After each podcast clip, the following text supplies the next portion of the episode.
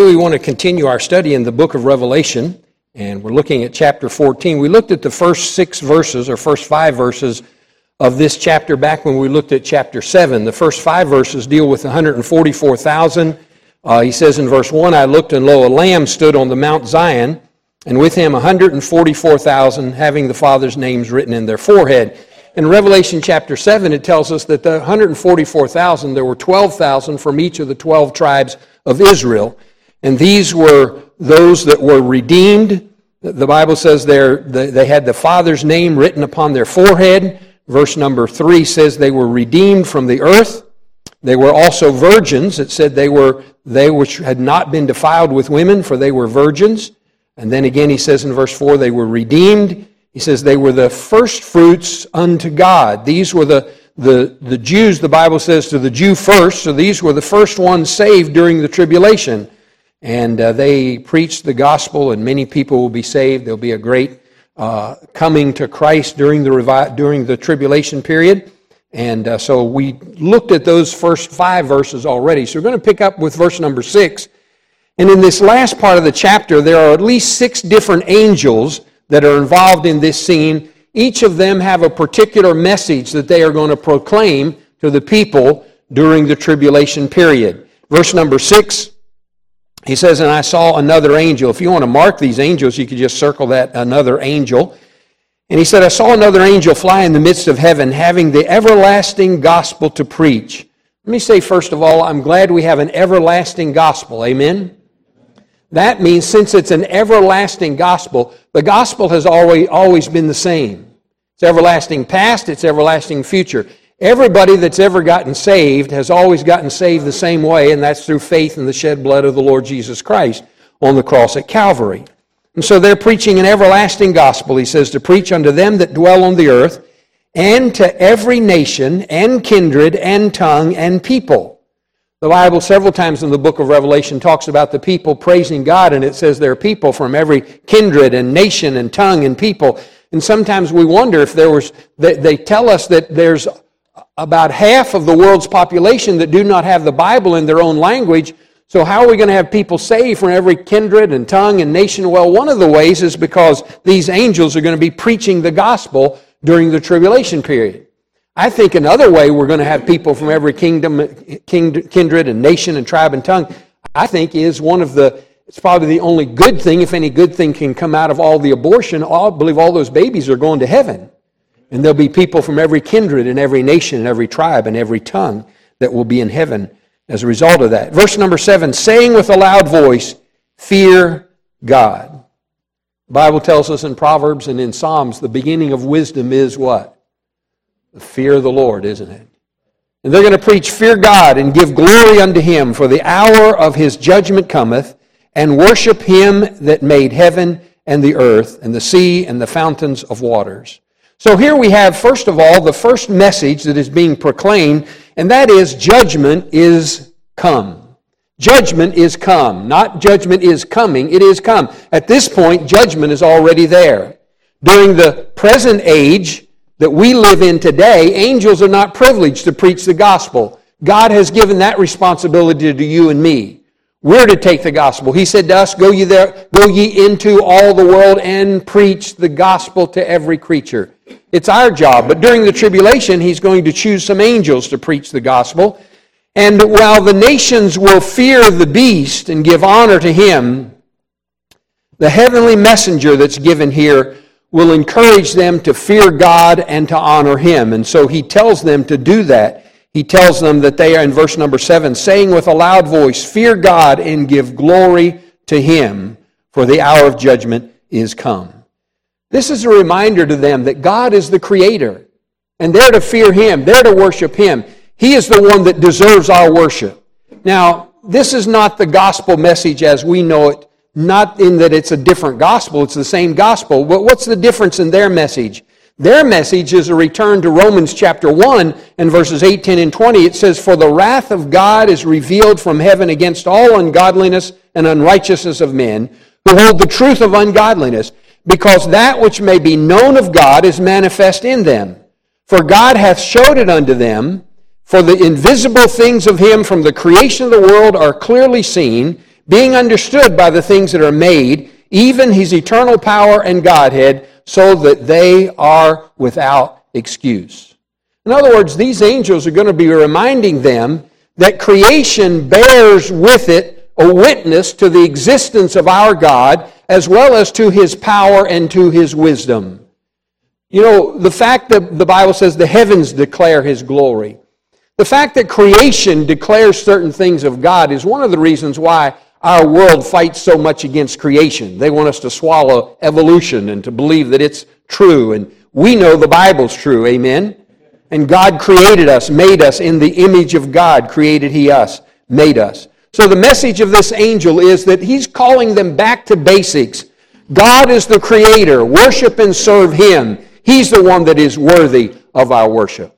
And I'm thankful in America that we have freedom of religion, but we have a lot of religions in our, in our country that are getting away from worshiping the true and the living God, the God upon which this nation was founded. And in this tribulation period, this angel is going to be saying, get back to the basics of worshiping the Creator. In Romans chapter 1, he says that men begin to worship the creature more than the Creator. And that's what we see in our world today. The fear of the Lord, not the fear of the beast that they're dealing with here in Revelation, is the beginning of wisdom. So the first message of the first angel is judgment is come. The second message is Babylon is fallen. Look at verse number 8. And there followed another angel, if we want to circle that phrase, another angel, there's the second angel in this passage, saying, Babylon is fallen, is fallen, that great city, because she made all nations drink of the wine of the wrath of her fornication. So God tells us here, the, and the angel is preaching the message Babylon is fallen. This message or proclamation points to some events, events, that will be given in Revelation chapter 18. So we'll get to that in a, in a few chapters when we get over there. We'll study it more then. Babylon is God's name for the world system of the beast. The beast, of course, is the Antichrist, and he has the world system that is following after him and the entire economic and political organization by which this beast or the Antichrist rules is summed up in this name of Babylon that's given to us here. The harlot, we'll see more about that when we get into chapter 17. The harlot is the religious system that the beast uses that will help to build his organization. When the Antichrist establishes his own religion, he will destroy the harlot. Go back with me just a, a few verses. Go back to chapter 13 and look at verse number 11. Chapter 13 and verse 11. It says, And another beast. Now, the, the beast is the Antichrist. The other beast is the false prophet. He comes up out of the earth and had two horns like a lamb, as he spake, and he spake as a dragon. And he exerciseth all the power of the first beast before him, that causeth the earth and them that dwell therein to worship. The first beast, whose deadly wound was healed. We talked about that previously. And he doeth great wonders, so that he maketh fire come down from heaven on the earth in the sight of men, and deceiveth them that dwell on the earth by the means of those miracles. Let me say this not all miracles come from God. Amen? God can work miracles, and he still does work miracles today. But not all miracles come from God. These are coming from the, from the false prophet. He said, uh, By the means of those miracles which he had power to do in the sight of the beast, saying to them that dwell on the earth, that they should make an image to the beast. So they're going to make this image to the beast, which hath the, had the wound by a sword and did live. And he had power to give life unto the image of the beast. So that's kind of interesting. He makes this image, and we talked about this earlier, and it comes to life. That the image of the beast should both speak and cause that as many would not worship the image of the beast should be killed. So this, this image, this image is made, and they're getting people to worship the, the image of the beast, which represents, of course, the beast, the Antichrist. And so all of this has to do with the religious system. The religious system that is there in place, the, the, the Antichrist is going to destroy that, and he's going to set up his own religious system.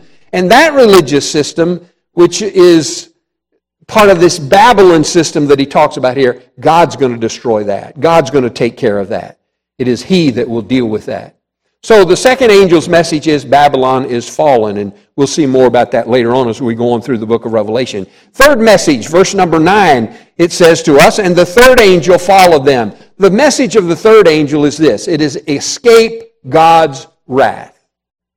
Their judgment has come, and this angel is saying, Escape God's wrath. He says to them, the third angel, verse number 9, followed them, saying with a loud voice, If any man worship the beast, that's the Antichrist, and his image, and receive his mark in his forehead or in his hand, the same shall drink of the wine of the wrath of God, which is poured out without mixture into the cup of the indignation, that he shall be tormented with fire and brimstone in the presence of the holy angels and in the presence of the Lamb. And the smoke of their torment ascendeth up forever and ever. And they have no rest day nor night, who worship the beast and his image, and whosoever receiveth the mark of his name. And then verse number 12 here is the patience of the saints. Here are they that keep the commandments of God and the faith of Jesus. And I heard a voice from heaven saying unto me, Write, Blessed are the dead which die in the Lord from henceforth. That's the tribulation saints. Yea, saith the Spirit, that they may rest from their labors, and their works do follow them. Now, this third angel is speaking, and he's saying to them, Escape God's wrath. It is a message that's being sent especially to those who are choosing to follow the beast, the Antichrist. Now, remember, we use the term Antichrist because he is going to set himself up as Christ, as the Messiah, as God. He's not Christ. He's not going to call himself Messiah. I mean, Antichrist. He's going to call himself the Messiah. And so he sets himself up and gets people to worship him. And, and as a result of that, the message here is escape the wrath of God because if you follow the Antichrist and if you take his mark on the forehead or on the, on the wrist or the hand, that will be the very thing that brings about the wrath of God upon you. So it's a warning. It's a warning that the easy way is really the hard way. To go along with the world means to go away from God. And you know what? That's true today, isn't it? It's still the easy way is not always the best way, is it? Sometimes it's the hard way in following the Lord and doing what's right and going against the system of the world. And in our world today, when we follow the world, we're going against God. Matthew 7 puts it this way in verses 13 and 14 Enter ye in at the strait gate, for wide is the gate, and broad is the way that leadeth to destruction, and many there be which go in thereat, because strait is the gate, and narrow is the way that leadeth unto life, and few there be that find it. God says to us today, there's a straight and narrow way. There's a hard way. There's a broad, easy way that many follow that lead to destruction. But it is the straight and narrow way, the way that God wants us to go that leads to life eternal. James chapter 4 and verse 4 says, Ye adulterers and adulteresses, know ye not that the friendship of the world is enmity with God? Whosoever therefore will be a friend of the world is the enemy of God. God says we've got to make a choice in our day to day to follow God or follow the world. And He said, if you choose to follow the world in its ways, you become an enemy of God. I don't know about you, but I don't want to be an enemy of God. Amen. I want to choose to follow Him. I want to be a friend of God. I want to be on His side and follow His ways. 1 John chapter 2 verse 15 says this, Love not the world, neither the things that are in the world. If any man love the world, the love of the Father is not in him. For all that is in the world, the lust of the flesh and the lust of the eyes and the pride of life, is not of the Father, but is of the world. And the world passeth away and the lust thereof, but he that doeth the will of God abideth forever. When we choose to do God's will, God says that's when we abide forever, when we follow his ways and do what he wants. Now look back at verse number 9 for just a moment, and it speaks of this third angel. It says, The third angel followed them, saying with a loud voice, if any man worship the beast and the image and receive his mark in his forehead and in his hand, the same shall drink of the wine of the wrath of God. Now, the fact that he says, if any man, gives us the idea that there's a possibility during this time for people to repent. It's not too late yet. It's not too late. And he says, if any man worship the beast, the word worship there is a verb that's in the continual action.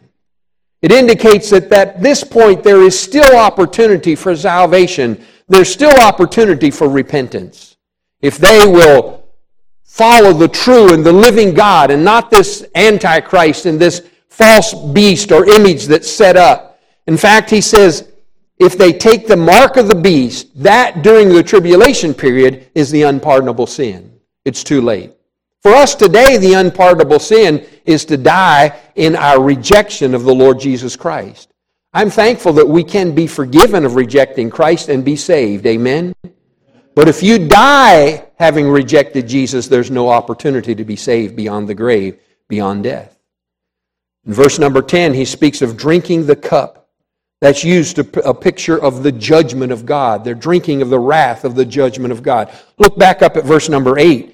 He says, And there followed another angel saying, Babylon is fallen, is fallen, that great city, because she made all nations drink of the wine of the wrath of her fornication. Jeremiah chapter 25 and verse 15 says, For thus saith the Lord God of Israel unto me, Take the wine cup of, his, of this fury at my hand, and cause all nations to whom I send thee to drink it.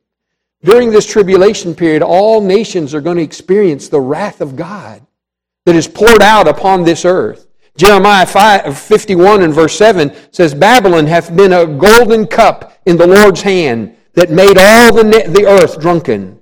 The nations have drunken of her wine, therefore the nations are mad. Babylon is suddenly fallen and destroyed. Howl for her. Take balm for her pain, if so be she may be healed.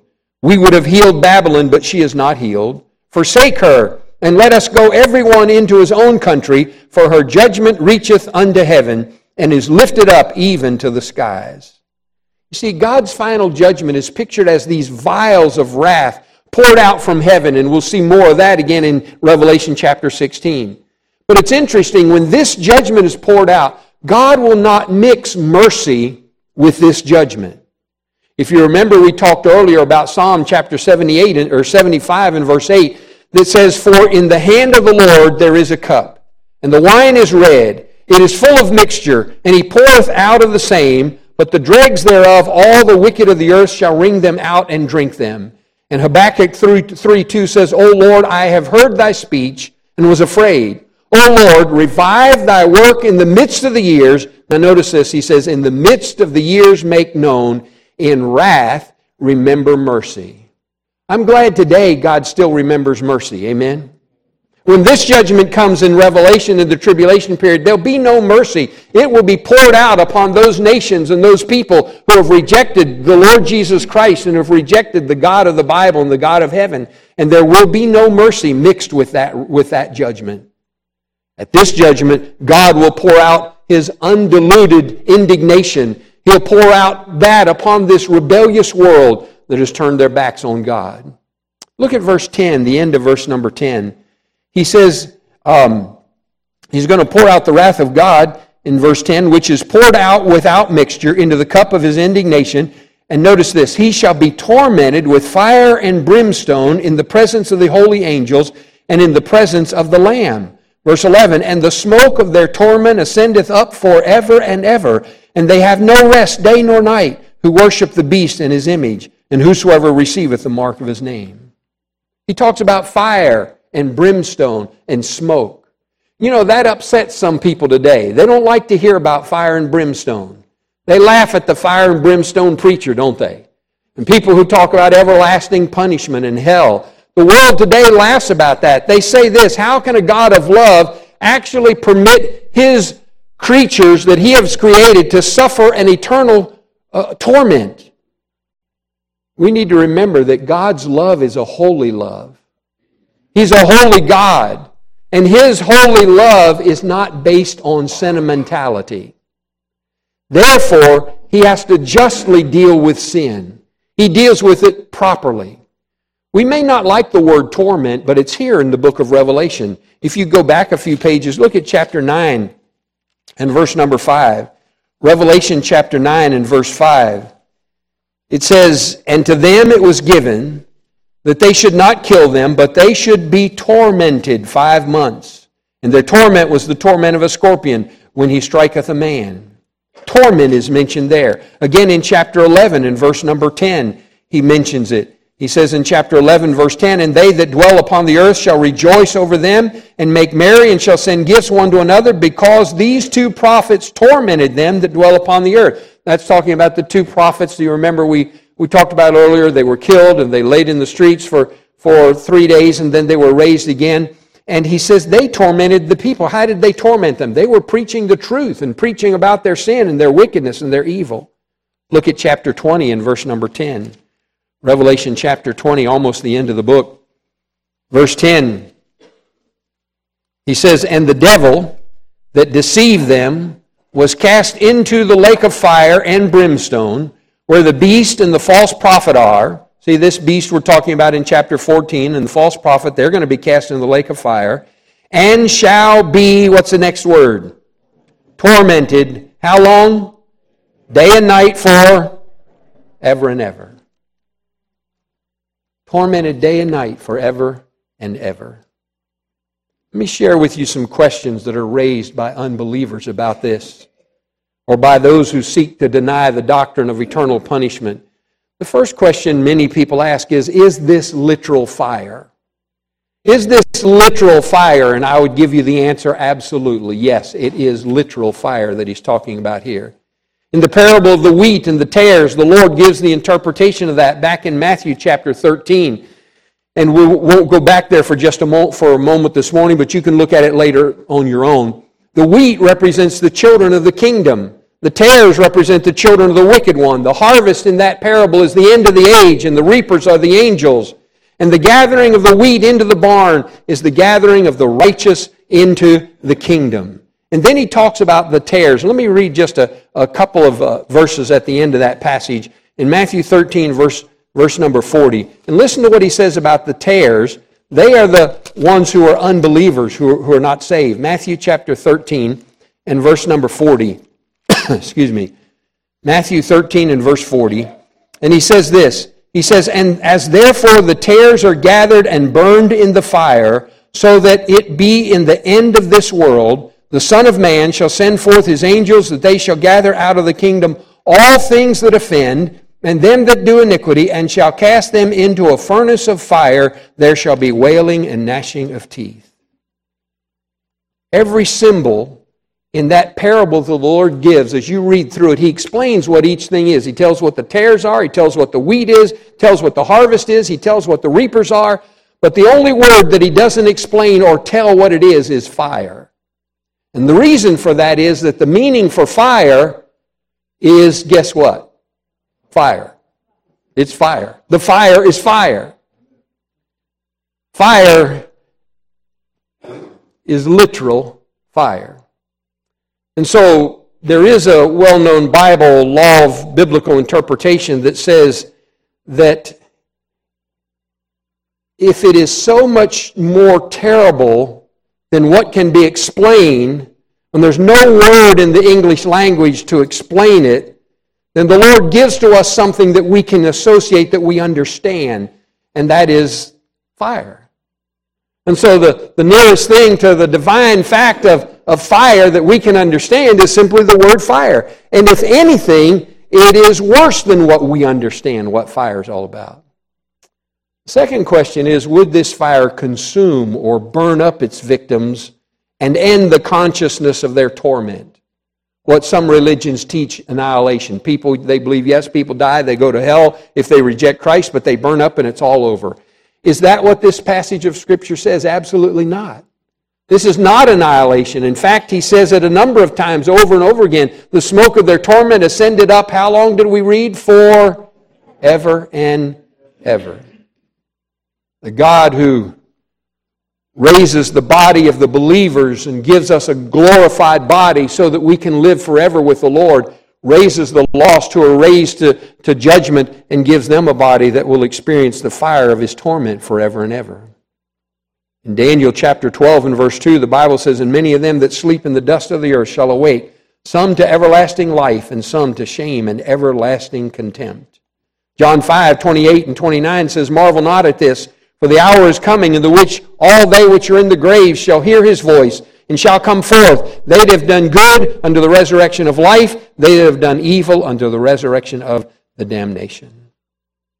If you look back at our verse, verse number 11 in our text, it says, Whosoever receiveth the mark of his name, he talks about those.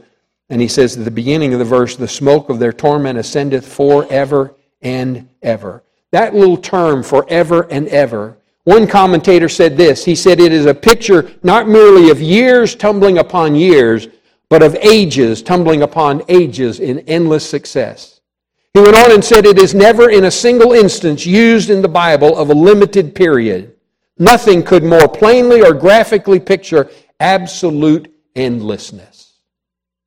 The lost person who dies and goes to a place called hell, a place called the lake of fire, will be in a place that has endlessness. It lasts forever and forever. The Lord, in speaking to the people in the Gospel of Mark, said in chapter 9, verses 43 and 44, He said, And if thy hand offend thee, cut it off. It's better for thee to enter into life maimed than having two hands to go into hell, into the fire that shall never be quenched, where their worm dieth not, and the fire is not. Keep in mind, God has repeatedly warned us over and over again through His Word and through preachers, and, and now in Revelation, even sends angels to go and preach. He warns them of the judgment to come, and He tells us to turn from our sins and repent and not have to face the judgment of the wrath of God on sinners. And when a person dies and goes to hell, it's not a matter of a loving God sends a, a, a one of his creatures to an eternity in torment in hell forever and ever. The only person they have to blame is themselves. They have rejected the warnings of God that's been given to them over and over and over and over. And I believe God intends for us to, to see and understand the contrast that's given here between verses 11 and verse 14. Look at verse 11 again. The smoke of their torment ascended up forever and ever. And notice this they have no rest day nor night who worship the beast in his image and whosoever receiveth the mark of his name. So the person who dies and goes to hell, the Bible says they have no rest forever and ever. I've heard people say to me, "Oh, all my buddies are going to hell, so I'm going to go too. We're going to have a big party." No, there's not no, there's not going to be any party in hell. Remember that word torment? Forever and ever, no rest. There's no rest for them forever and forever. And then look at what it says in verse 13. And I heard a voice from heaven saying unto me, Write, Blessed are the dead. Big difference in those that die and go to the lake of fire, isn't there? Blessed are the dead which die in the Lord, those who know the Lord from henceforth, yea, saith the Spirit, and they may, what's the next word? Rest from their labors, and their works do follow them. God says there's no rest for the wicked, but He said there's endless rest for the child of God. When you give your life to Jesus Christ and trust Him as your Lord and Savior, you get to enjoy rest for all of, of eternity. It's better to reign with Christ forever than with the Antichrist for just a short period of time.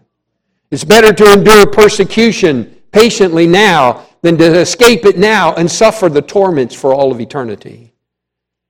In verse 13, there are actually two words that are used for work here. He talks about they rest from their labors, that's the first word, and their works do follow them. They rest from the toils. That first word, labor, deals with the toil, the wearisomeness, the hardships of life. Not, it's not talking about rest from the activity of life, but you rest from the weariness of it. There'll be rest from the weariness of work. How many of you have worked a hard day and you came home in the evening and you were just worn out, exhausted, you were weary? Well, in the, when we get to heaven, we'll be able to work all day and not be weary, not be tired. There'll still be activity going on in heaven, but we won't know the fatigue that we face here on earth. Heaven will be a place of great growth. It'll be a place of development and increased knowledge and increased service. I heard one fellow say, I can't wait to get to heaven. I'm going there and do nothing forever and ever. You're not going to do nothing forever now. There's going to be a lot to do up there. And we'll enjoy the works that God has for us there. And then there's a, a, a, fourth message that's given in verse 14, and that is that the harvest is ripe. He says, I looked and behold a white cloud. That's the Shekinah glory of God. And upon the cloud one sat like unto the Son of Man. Who's that? It's Jesus, isn't it? Jesus is on that white cloud having on his head a golden crown and in his hand a sharp sickle. That first sharp sickle that's mentioned there is the salvation sickle. It's the salvation sickle. Verse 15 Another angel came out of the temple, crying with a loud voice to him that sat on the cloud, Thrust in thy sickle and reap, For the time is come for thee to reap of the harvest of the, for the harvest of the earth is ripe. This sickle, the harvest of the earth is ripe. The word ripe means dried. It's ready for harvest. And he that sat on the cloud, the Lord Jesus, thrust in his sickle in the earth, and the earth was reaped. What was the Lord doing? He's reaping salvation, the harvest of people during that tribulation period that are coming to him. But look at verse 17. Another angel came out of the temple which is in heaven, he also having a sharp sickle. This sharp sickle is the damnation sickle. You have the salvation sickle, but now you have the damnation sickle that's given in this verse.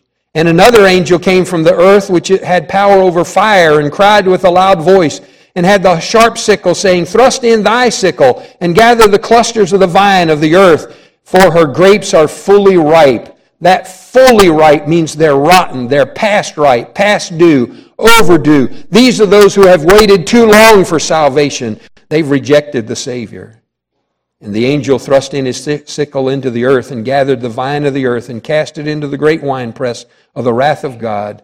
And the winepress trodden without the city, and blood came out of the winepress, even of the horse's bridle, by the space of a thousand six hundred furlongs.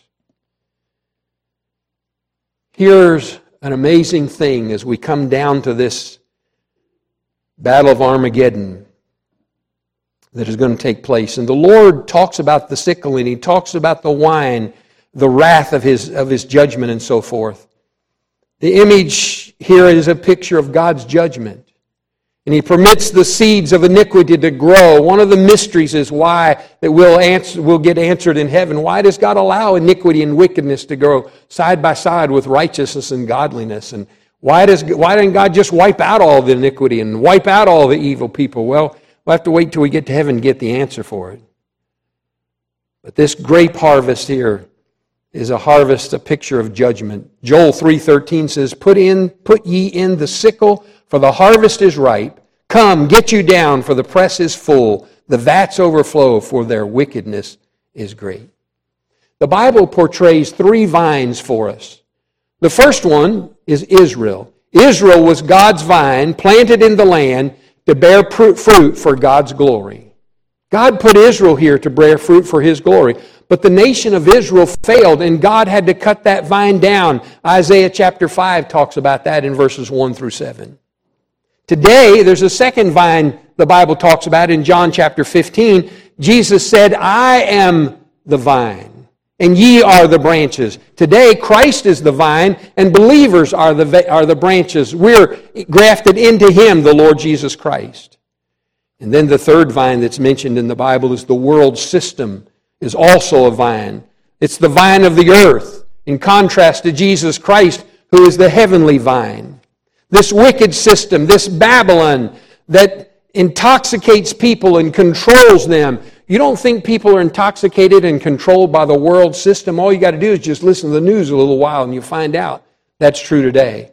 But one day that vine will be cut down and destroyed in the winepress of the wrath of God.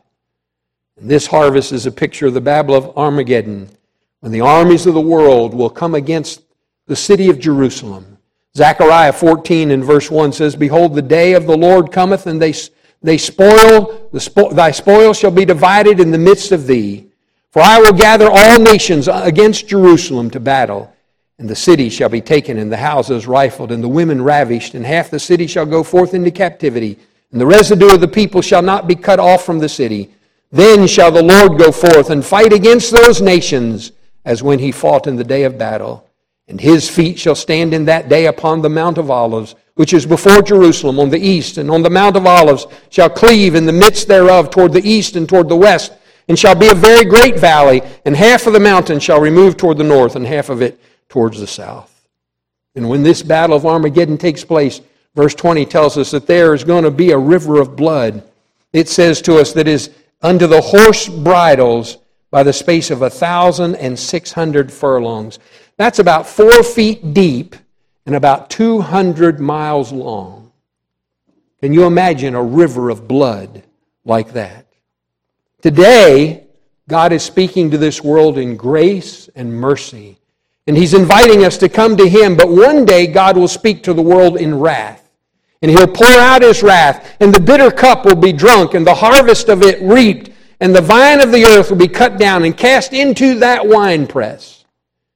And the judgment of God will be poured out. So these angels are telling us judgment is come. In their day, it's here. In our day, we look and we know God's judgment is coming, but thank God we still have mercy and we still have grace. And then they said Babylon is fallen. The world system, one day, this world system, which is getting worse and worse all the time, amen, it's going to fall one of these days. And the message is escape the wrath of God. It's eternal fire. It'll not consume you or annihilate you. Escape the wrath of God. The harvest is ripe. Get saved now while you can, while you still have the opportunity. Come to Jesus Christ. Trust Him as your Savior. And thank God, those of us who know Him as our Lord and Savior will never have to face this wrath because when all of this tribulation is taking place, remember, we're already out of here. Amen. At the beginning of it, the rapture takes place and the saved are caught up together to be with the Lord. And the Bible says we'll forever be with the Lord. Aren't you glad you're going to escape that wrath? All of us have friends and loved ones who are not ready for that. And we need to do our best to warn them of the wrath to come and point them to the true and the living Savior. Let's bow our heads together in prayer. Father, thank you for your word. Thank you for the warnings. Thank you for your grace and your mercy. You've given us ample time if the rapture took place today, we've had more than enough time to come to you and plead for mercy and get saved. I pray that if there's any here that do not know Christ as Lord and Savior, that they'll settle it today and come and be saved and prepare for eternity with you and not have to face the torment of the fire forever and ever. Help us, I pray, in Jesus' name. Amen. Would you stand together with me as we sing our song of invitation? As we sing All to Jesus, I surrender, if you're here and you've never trusted Christ, if you've not settled this matter, come and get saved today while you still have the opportunity. While there's still mercy, there's still grace, you come while we sing. There may be some of you want to come and pray for some loved ones or friends that are not saved and ask God to help you to win them to Christ. Maybe there's some things in your life you need to deal with. We invite you to come as well. If God's speaking to your heart, you come while we sing on that first verse.